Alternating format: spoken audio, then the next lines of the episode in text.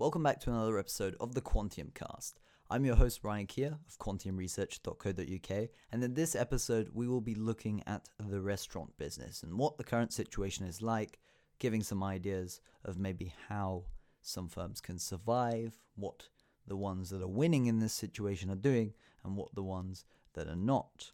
And then we will finish the episode by looking at the future of the restaurant business. So we ask ourselves, what is in store for restaurant businesses? Well, before we talk about all of that, I think it's important to try and understand how businesses kind of go about takeaways. And the reason I say this is because a lot of people think that restaurants have been able to thrive on the back of being closed and having a huge surge in orders for takeaways. Well, that is not always the case, and I'll explain why briefly. So, when you're a restaurant, you deliver takeaway, you can do that by yourself. You can do it through a third party courier, such as Uber Eats, Just Eat, etc., or in international markets, Grubhub and such, and Postmates, DoorDash, all sorts of big names we can bring for the audience outside of the UK and in the US, particularly.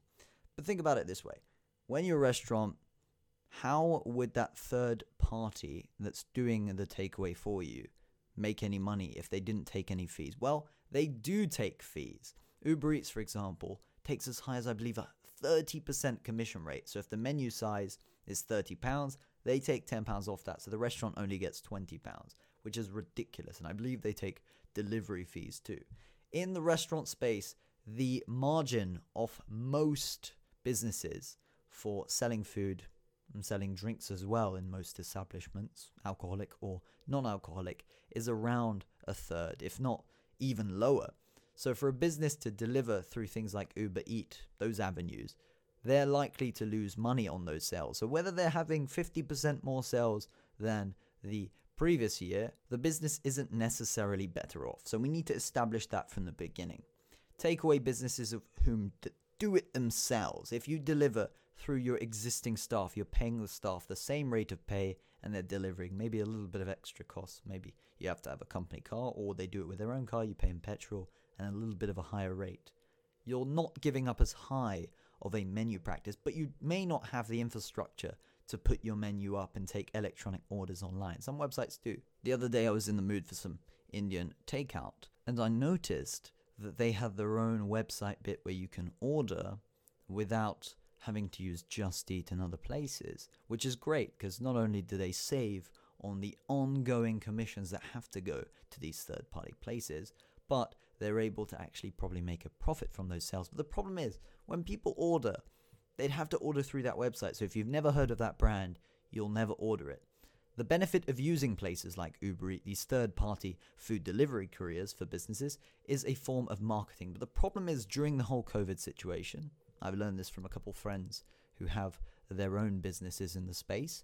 They had issues because everybody was jumping on Just Eat. Everyone in the local area who couldn't have any restaurant practice open due to the whole COVID closure was forced to pay like a £600 sign up fee to Just Eat and, and Uber Eats and then pay them the ongoing costs and just take losses, all with hopes of marketing to a long term audience. Why does this work? Well, if one person pays for a meal, orders the food, really likes it, and you've lost money on it, maybe you could go off Just Eat or Uber Eats and set your own platform up and, and there would be many sales in the future. Think about it. Someone spends 10, 15 pounds and really likes it, decides to have it every week, 52 weeks in the year.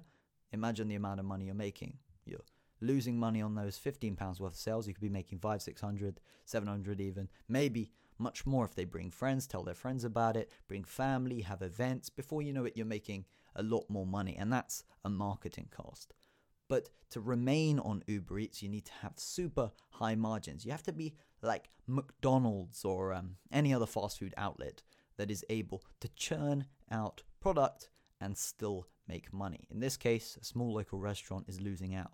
So, with the surge in online deliveries during the whole COVID situation, the closure, the shutdown in the UK, as an example, McDonald's and all these other fast food chains that were easily efficient and were equipped for high demand did well But these local businesses didn't, and that's the problem. A lot of local business owners are struggling, and employment in those areas will also struggle. You hear headlines about furlough schemes and and uh, a huge potential risk of mass unemployment across the UK, which is something that is serious at the current moment. The Chancellor of the Exchequer, Rishi Sunak, has tried to set aside funds to help people, such as young people, acquire new skills and get themselves employment. The problem is the ONS, the Office of National Statistics, found the number of young people in the UK without a job rising by 156,000 people in the three months to July. That is crazy. For perspective, young people always start working part time jobs. Not all people, but for example, university students tend to li- like to work in part time jobs so that they can save some money, maybe put themselves through uni or start saving for their first opportunity to get on the property ladder. You get a property only because you have an income, otherwise, you won't be able to borrow the money unless you've saved money from like a business or something. But few people are in that situation. So the majority of people have to work part time jobs, get themselves experience, and then move up that ladder. And this young people statistic I was talking about accounts for people aged between 16 and 24 and they have had the biggest drop in employment compared with any other age group that we can mention. It's worrying because the government had an 80% furlough scheme for the restaurant business, for example. You had, I believe it was three months long or so, I think three or four, somewhere around there. And you had the government covering 80% of a firm's employee costs. So a firm can have the same demand, be unaffected by the whole COVID crisis, the shutdown, and still be able to claim 80% of their staff costs. So those firms would be well off. Hence why you see a divide. You see, for example, tech companies are able to do something like that, obviously within regulation. But as this was a new policy, you've seen a lot of businesses, whether large or small, taking advantage of the system that's designed to help businesses that are suffering. You've seen people claim when they are unaffected. In fact, their business is better off. This is a direct result of the shutdown, and yet they can still claim, or they have rather, because the furlough scheme, I believe, has ended. They have claimed money for their staff costs. So they're now able to improve their margins. They may have VAT relief, stuff like that, which is really frustrating for those small businesses that are suffering even with the government support at the current moment. If you're self employed, you're in an even worse position. If, for example, you're a new business and you don't have a year's worth of tax returns yet or employment records, it's very difficult to claim in that regard too. Before COVID 19, we had a struggling high street in general, and that high street included restaurants within. But we'll forget about retail and we'll just focus on the restaurants. You'd had businesses such as Pizza Express having huge amounts of debt and being unable to pay it off. They constantly ran discounts of 50% off, 50% off. When the Eat Out to Help Out scheme came, it was almost as if it was the same price as before with some schemes that they have. They always have these student discount deals and, and things like that. But businesses that don't generally tend to discount would benefit because people will take advantage of that experience, fall in love with the food, and consistently go, assuming that their funds permit. But with Pizza Express, Prezzo, all these other businesses in the UK that are in that food arena, the dining arena where you have to go inside. Ordering is never really the same because why are you going to pay £24 to order a pizza when you can buy one from Iceland, heat it up? And even then, there still is a difference in quality, but the magnificent increase in what you'd be paying is what comes into perspective, especially in an economy where unemployment is rising at the current moment and the people on the lower end of income bands are struggling, those on the higher end not so much. The disparity, the income inequality is increasing. So, why would you, when you can pay three, four pounds for pizza, maybe one pound's worth of energy costs, and if you value your time, half an hour of your time, let's just say five pounds on top, ten pounds, instead of paying 24 pounds going outside, you add a 25% tip. What is the normal rate for tipping in the UK? In the US, it's kind of part of the culture. If you don't tip, then all of a sudden there's this worry about your food being not the quality of which you desired because you didn't tip the next time you come back or service not being as great. I think that's ridiculous, anyways, because as a business, regardless or not if someone is a problematic customer, you should give them respect because eventually being kind to someone will induce kindness. Trust me. What's the point of reacting negatively to someone who reacts negatively back to you? You're just going to make yourself upset for no reason. And in business, business is business, eh? You got to be able to work with all sorts of people from different attitudes, different walks of life with different perspectives. If you've ever heard of restaurant brands, they are a company that owns a couple subsidiaries. You've got Frankie and Benny's, Chiquito, and a couple other businesses too. Now, they're currently worth 300 million pounds. That's their market cap at a share price of 50 pounds and 80 pence. And this is being recorded for reference at 4:20 p.m. on the 15th of September 2020. Now, if I look back myself, I remember the shares have been in an aggressive downtrend for many years. This is because the overall arena is super competitive, super low margin, kind of like Carillion with the construction arena.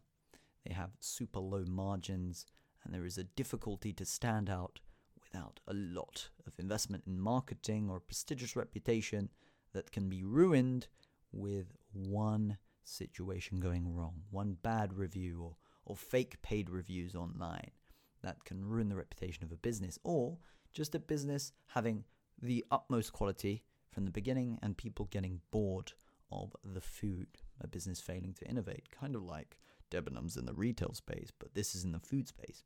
Chiquitos, Frankie and Benny's were hype back in 2015. In fact, the share price of the parent company, Restaurant Group, was at £5.23 a share. So we're talking, what, a 10x difference, a £3 billion market cap. And in fact, if you also adjust that for placings and dilution, it's probably much higher because they've raised so many times. I mean, I, I think it's countless how many times that they have raised as a company. Restaurant Group PLC, ticker symbol RTN, listed on the London Stock Exchange, just for anybody wondering what the perspective of this situation is, the context. Well, the 52 week low is at 20 pence and the 52 week high is at 167. And imagine a classic downtrend where you can draw almost a straight line down, a couple bounces here and there. That is literally how their shares have performed over the past five years. £5.23 in October 2015, and now they are 50 pence. They were 20 pence on uh, the shutdown period when there was no governmental support and people feared the worst, especially for a struggling business. What did they do? Raise money and they have survived for a little bit longer. You see this across a lot of businesses in the restaurant space, but Restaurant Group is just one example. Popular household names of Frankie and Benny's and Chiquito and such. With all the ongoing costs you have in a business in the restaurant space, it's very difficult to make a lot of money unless you're catching the next trend. I'm a call the next big trend. In fact, I say this with a high degree of certainty, putting reputation on the line. I think that the new idea, the concept in the UK of bringing Vietnamese food, Vietnamese street food, through the brand Pho or Pho. It's uh, P H O. If anybody's heard of it, well, I'm not affiliated at all. The brand doesn't have any affiliation with Pho at all. But I think it is something that the UK hasn't seen yet, but it works with our tastes. And I wouldn't be surprised if that could be a highly profitable business in the future. Margins in that area are super high, and it is a new market. People are going to eventually move on from their trends and find something that works to taste. Nice, steaming hot pot or whatever, really. I just think it's a super cool concept. What upsets me though as an investor is that I cannot have exposure to them. They're actually owned by Gresham House, I believe. If you've never heard of them before, all you need to know is that they're a private equity firm. So by buying exposure, say if they were listed, I don't believe they are, but if they were, then you also have exposure to all the other stuff they have and not solely this business, which is unfortunate. But I like the the look of it, and I'm gonna put it out there before we move on that I think this is going to be the next big thing, assuming it weathers the COVID storm. So, how can a business survive in this whole environment? You've got individuals being less well off towards the overwhelming majority of the population as a result of the whole COVID situation. There are some winners, but think of the majority of people who dine out at restaurants, go out casually to these small businesses, medium or large businesses. They don't have as much disposable income as they had previously. So, how does a business survive through this pandemic and just the general trend that has been towards decline in the restaurant industry? Well, if people are earning less money, they want to save. They want to get options that give them a good amount of food, fill them up, and ultimately not break the bank. It seems time and time again McDonald's is the type of business. Any other firm that can sell a burger for £1.99 or even 99 pence a cheeseburger around here, 99 pence. I live in central London myself now. I've moved to the city recently, and to get something for that price is crazy. You walk outside, you want to buy a bottle of water, you might be spending £1.50, £2 just for a bottle of water. then you go and upgrade, say, if you're a, a drinker, then you're going to be spending tens of pounds in one sitting. If you go to a club as a student or a uh, working individual in their 20s, 30s, or even older, doesn't matter, whatever you decide to do. If you do that, then the low end is what around 30 pounds the high end is upwards of 100 and there is that bracket that is super expensive and it just becomes unsustainable for individuals who aren't able to keep saving money especially in this climate if you go to your local cafe you probably can have a burger for 7 or 8 pounds around the area and get a drink on top couple sides or whatever before you know it, it's around £15 a head. In London, maybe a little bit more, especially in the central area.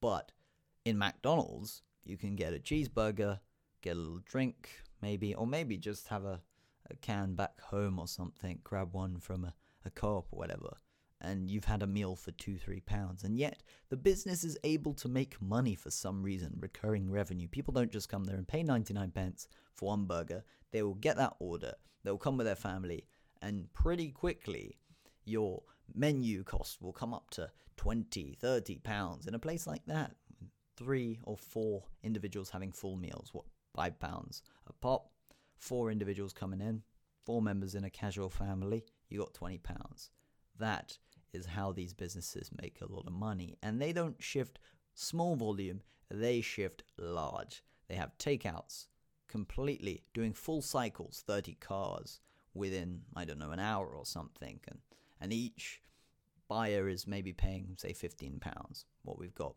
450 pounds every cycle. Let's say if they do what 30 cars an hour, that is a fair bit, but let's just use that for the sake of comparison. 15 pounds a pop, that's 450 pounds a cycle. You're open for 8 hours. Not every hour is going to have that full 30 in a cycle, but just think about that segment of the restaurant alone. Some of these places are open 24 7 with drive throughs, which is crazy. But let's just say, I don't know, 10 hours, just for the sake of comparison. £450 a cycle, £4,500 for a small little spot. The cost of land is cheap. It's just absolutely amazing how these businesses can continue to grow and expand through a simple concept. And not only are they making money from that, they are also making money from people going in the restaurant. So when they had the shutdown, yes, they did close for a couple months, but it's not like the business is going under.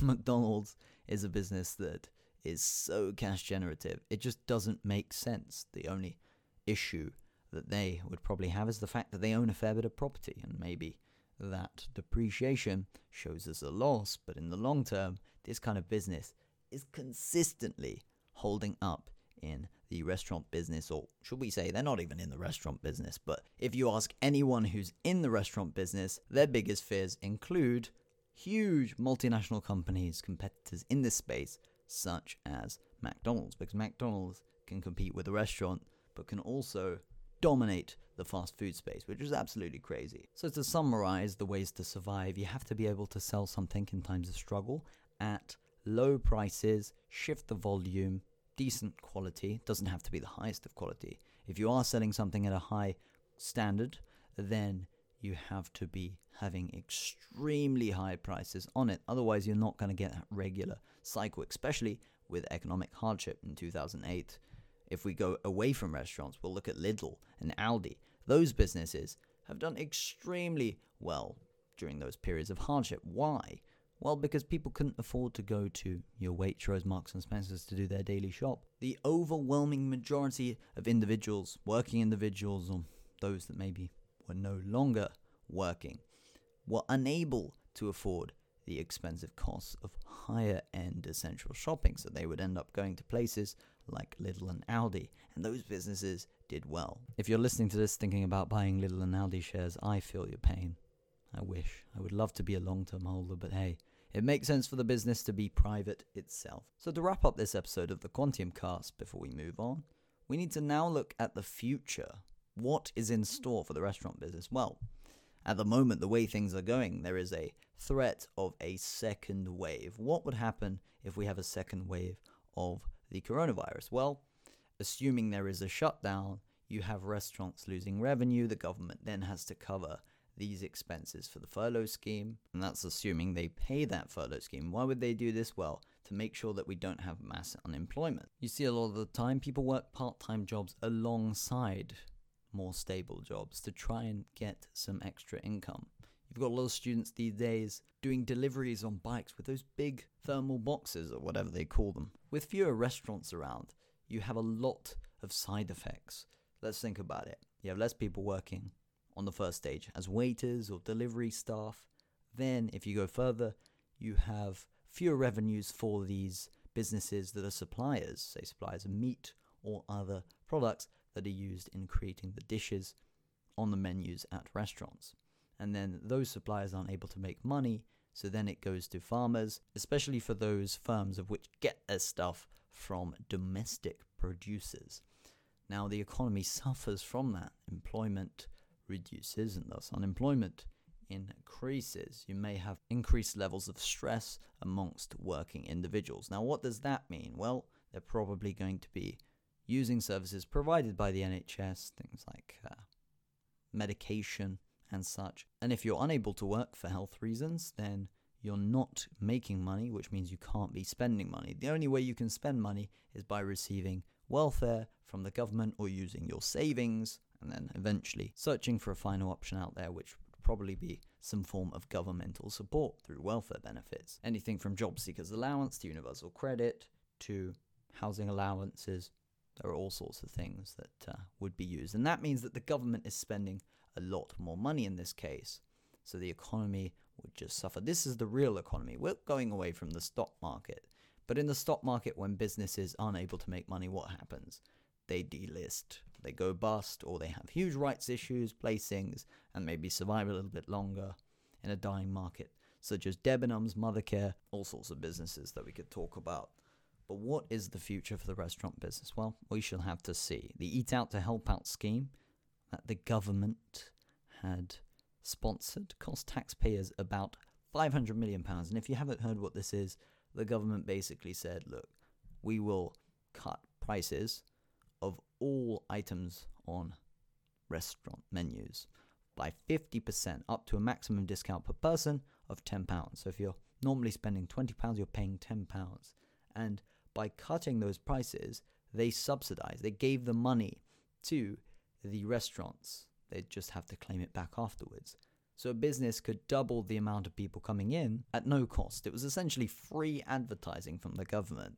Imagine already making profit and then eat out to help out occurs, and you make a lot more money, and the government just foots the bill, or the taxpayer in this case. I would only expect the restaurant business to become more innovative. You'd start to see less staff in places waiting, maybe electric, robotic systems, automated processes of which we see in places like Tokyo in Japan on the news or all across the world. China stands out as one place as well where a lot of this technology is being put to use. You can go into restaurants, kind of like self driving cars, where you will not be served by a human but a robot. You'll type in what you order on an iPad and it will come to you without the process of having to see anyone or, or the pressure of having to tip someone. Those things completely are out of the picture. With the retail space as well, we've seen Amazon start with their little shops in the UK. London, I believe they went for a couple test trials in where you walk in, you scan your phone, you grab what you want, and you go out. You don't even need to walk through the checkout till. You can just pay by walking out, and the whole automated algorithm will notice what you've taken out. It's crazy. AI is super powerful.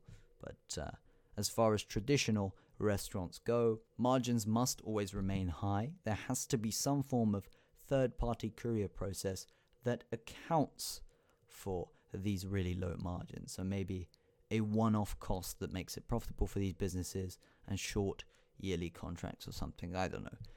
But a 30% commission rate doesn't make sense. If you have 50% order growth, you're still losing money. What, what's the point of that with, with margins below 30%?